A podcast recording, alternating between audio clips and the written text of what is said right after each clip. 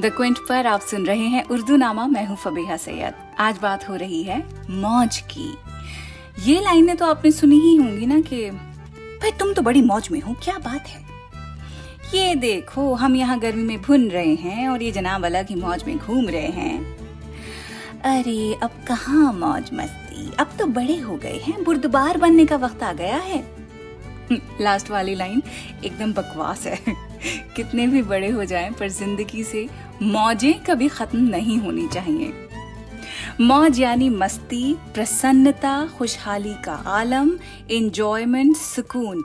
इसका मतलब prosperity abundance यानी समृद्धि भी होता है। और इसका मतलब दरिया या समुंदर या किसी भी वाटर बॉडी में आई हुई लहरों का भी होता है। लहरें यानी वेव्स तो अजगर गोंडवी का एक बहुत खूबसूरत शेर है शुरुआत में उससे करना चाहती हूँ, क्योंकि जब मैं शेर का हवाला देके आपको समझाऊँगी तो आपको लफ्ज ज़्यादा बेहतर तरीके से समझ आएगा। लिखते हैं कि, चला जाता हूँ, हंसता खेलता मौजे हवादिस से।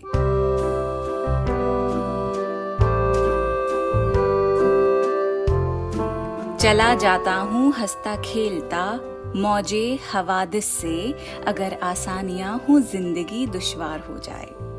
समझ नहीं आया होगा, इसलिए आपको तोड़ के समझाते हैं। ये जो लफ्ज आपने सुना है, हवादिस, ये हादसा लफ्ज, हादसा बोलते हैं ना, उनके साथ ये हादसा हो गया है, फलाने के साथ वो हादसा हो गया है। तो हादसा वर्ड का प्लूरल है, हवादिस।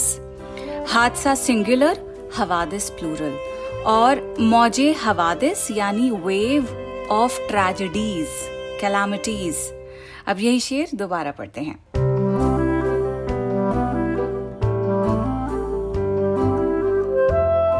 चला जाता हूँ हंसता खेलता, मौजे हवादिस से, अगर आसानियाँ हों ज़िंदगी दुश्वार हो जाए। यानी ज़िंदगी का रंग दुश्वारियों के होने से ही गहरा होता है।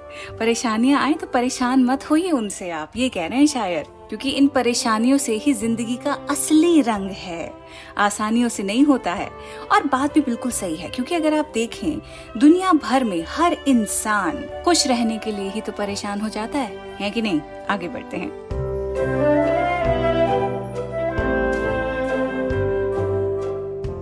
जैसा कि आपको बताया कि मौज का मतलब होता है वेव लहर, और ये हवा, पानी के अलावा खुशी की भी हो सकती है, गम की हो सकती है, या फिर वक्त की भी हो सकती है।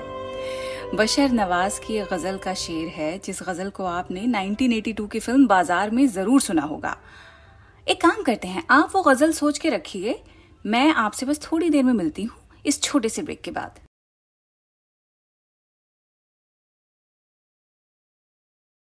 ब्रेक के बाद आपसे वायदा किया था कि बाज़ार फ़िल्म की जो गज़ल है, उसका एक शेर आपको हम सुनाएँगे, जिसमें मौज की बात की गई है। बशर नवाज़ की गज़ल है।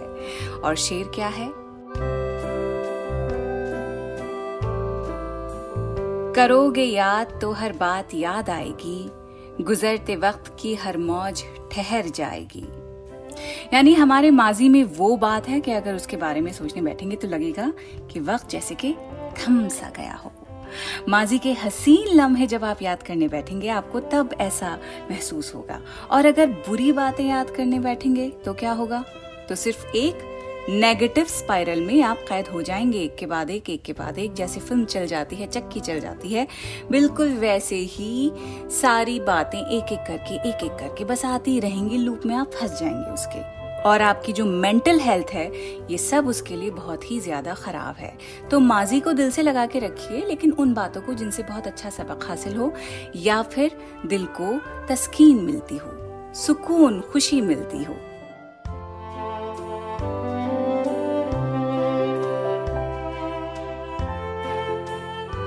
But there is one thing that can fix almost all sorts of issues, I guess. No, no, no, no. Or not all sorts of issues, but most issues that belong to your heart and happiness. And that is love.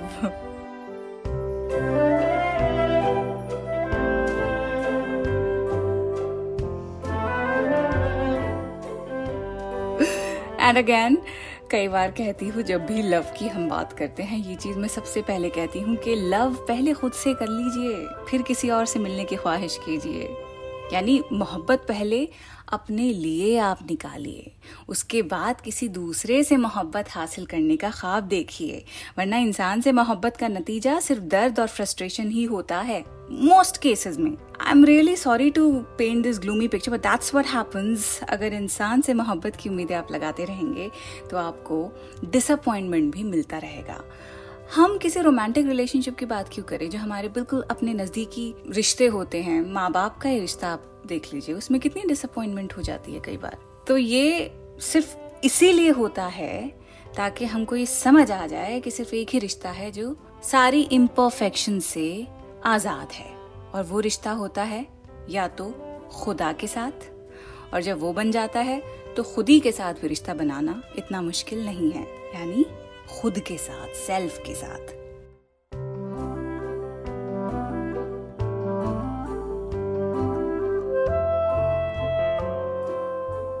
Ahmad Faraz का लेकिन ये जो शेर है, इसमें इंसान से मोहब्बत के बाद जो उनको कॉन्सिक्वेंसेस झेलने पड़े हैं, उसका तबसरा है। बहुत खूबसूरत शेर है ये। आपने भी यकीनन ज़रूर सुना होगा। एक दर्द का फैला हुआ सहरा है कि मैं हूँ सहरा यानी डेजर्ट। रेगिस्तान, एक दर्द का फैला हुआ सहरा है कि मैं हूँ, एक मौज में आया हुआ दरिया है कि तुम हो।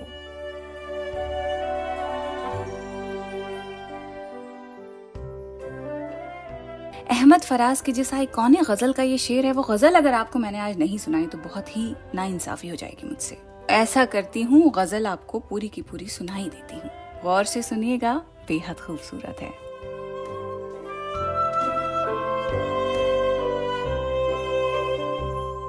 जिस समत भी देखूँ, नज़र आता है कि तुम हो। जिस समत भी देखूँ, नज़र आता है कि तुम हो। ए जाने जहाँ ये कोई तुम सा है कि तुम हो। ये ख्वाब है, खुशबू है कि झोंका है कि पल है। ये धुंध है, बादल है कि साया है कि तुम हो। इस दीद की सात में कई रंग हैं लर्जा। मैं हूँ कि कोई और है दुनिया है कि तुम हो।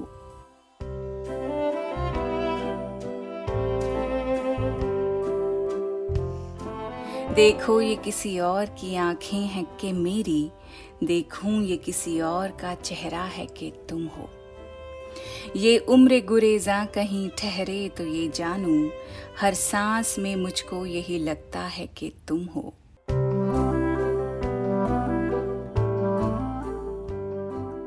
एक दर्द का फैला हुआ सहरा है कि मैं हूँ, एक मौज में आया हुआ दरिया है कि तुम हो। वो वक्त ना आए कि दिले जार भी सोचे, इस शहर में तन्हा कोई हमसा है कि तुम हो। आबाद हम आशुफ्ता सरों से नहीं मक्तल, ये रस्म भी शहर में ज़िंदा है कि तुम हो। ए जाने फराज, इतनी भी तौफीक किसे है? हमको गमी हस्ती भी गवारा है। कि तुम हो।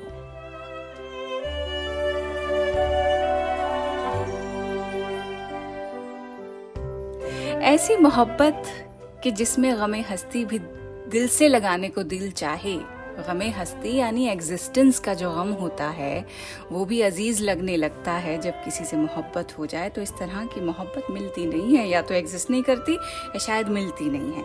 या आप खुद कर ही नहीं पाते हैं। अलग ही तरह का जज्बा होता है ये।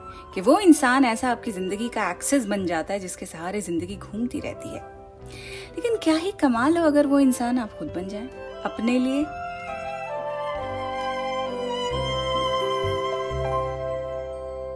लेकिन नहीं, हम तो पोएट्री कर रहे हैं भाई, और अगर किसी दूसरे इंसान की बात नहीं करेंगे तो रोमांस पूरा कैसे हो पाएगा?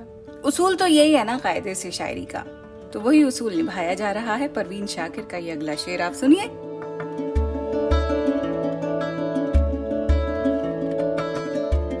तुम मौज मौज मिसले सबा घूमते रहो। कट जाए मेरी सोच के पर तुमको इससे क्या?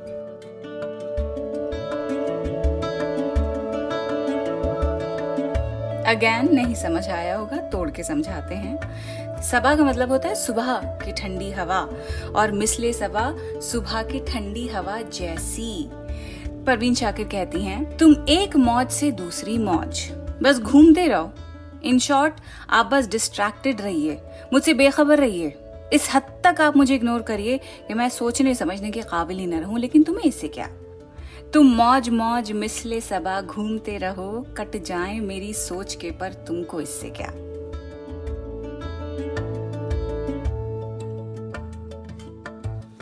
अब दरिया में उठती हुई मौज और किनारे के तस्वुर पर भी काफ़ी कुछ लिखा गया है। पहला शेर आपको मैं सुनाती हूँ, दिवाकर राही का। अगर मौजें डुबो देती तो कुछ तस्कीन हो जाती। अगर मौजें डुबो देती तो कुछ तस्कीन हो जाती। किनारों ने डुबोया है मुझे, इस बात का गम है। कि अगर समुंदर के बीचों बीच में डूबता तो सब्र था। साहिल पे कौन डूबता है जाकर? देखा है कभी किसी को? बस यही गम है जो शायर को खाए जा रहा है। अगर मौजें डुबो देती तो कुछ तस्कीन हो जाती। किनारों ने डुबोया है मुझे, इस बात का गम है। ये पूरा शेर आपको और ज़्यादा अभी थोड़ी देर में समझ आ जाएगा जब इसी तर्ज पे मजरू सुल्तानपुरी का भी एक और शेर मैं आपको सुनाऊँगी। लिखते हैं कि, बचा लिया मुझे तूफ़ान की मौज ने वरना, किनारे वाले सफीना मेरा डुबो देते।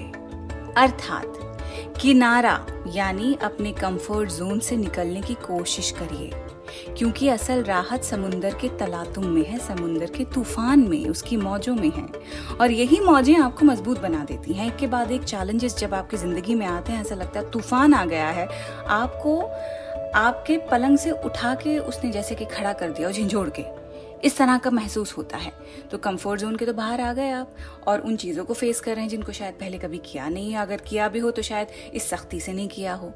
तकलीफ़ होती है, परेशानी होती है, लेकिन वही बात कि इंसान खुश होने के लिए इन परेशानियों को गवारा कर लेता है। यही मौजें, यही चैलेंजेस मज़बूत बनाती हैं और इस तरह की बुलंदी पे, ऐसे मकाम पे लेके जाकर आपको खड़ा कर देती हैं, जहाँ जाने का शायद आपने तस्वुर भी नहीं किया होगा।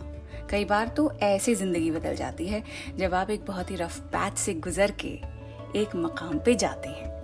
जहरा निगाह का आप ये शेर सुनिए समुंदर का विजडम और स्ट्रेंथ के मेटाफर के तौर पे क्या खूब इस्तेमाल किया उन्होंने। लिखती हैं, तुमसे हासिल हुआ एक गहरे समुंदर का सुकूत, और हर मौत से लड़ना भी तुम्ही से सीखा।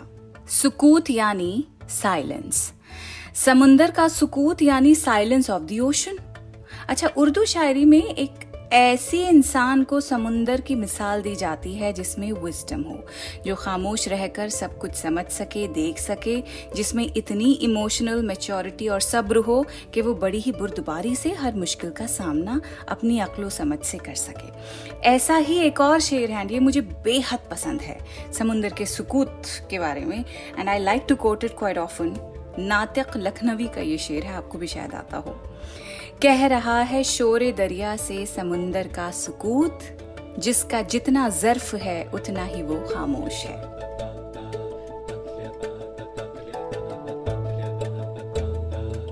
तो आपको ज़िंदगी में किन मौजों का इंतज़ार है?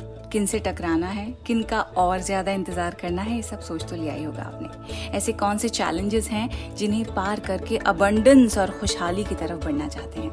अगर ऐसा कोई एम्बिशन है आपका, आप चाहें तो मुझसे इंस्टाग्राम पे शेयर कर सकते हैं। मेरा नाम है फबीहा सैयद। इंस्टाग्राम पे बहुत आसानी से मिल जाऊँगी, काफ़ी एक्टिव हूँ वहाँ पर। आईफिल टार के सामने बड़ा सही फ़ोटो खिंचवाया था, वही हमने अपनी डीपी कई महीनों से, सालों से लगाई हुई है। तो आप पहचान जाएँगे। हाँ अगर आप नहीं बताना चाहते हैं, वो जाती बातें, जाती एम्बिशंस तो कोई बात नहीं।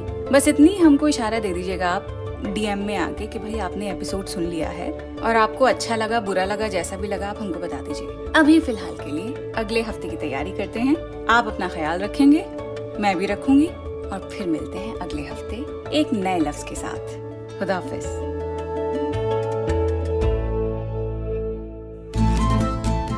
उर्दू नामा द क्विंट का ओरिजिनल पॉडकास्ट है, जिसकी एग्जेक्टिव प्रोड्यूसर्स हैं शैली वालिया और ऋतु कपूर। और इस एपिसोड को प्रोड्यूस किया है प्रतीक लिधु और अंजलि पलोड ने इसे लिखने होस्ट करने और एडिट करने वाली हैं फबेहा सैयद। और इसकी बैकग्राउंड म्यूज़िक ली है बी एम जी प्रोडक्शन से।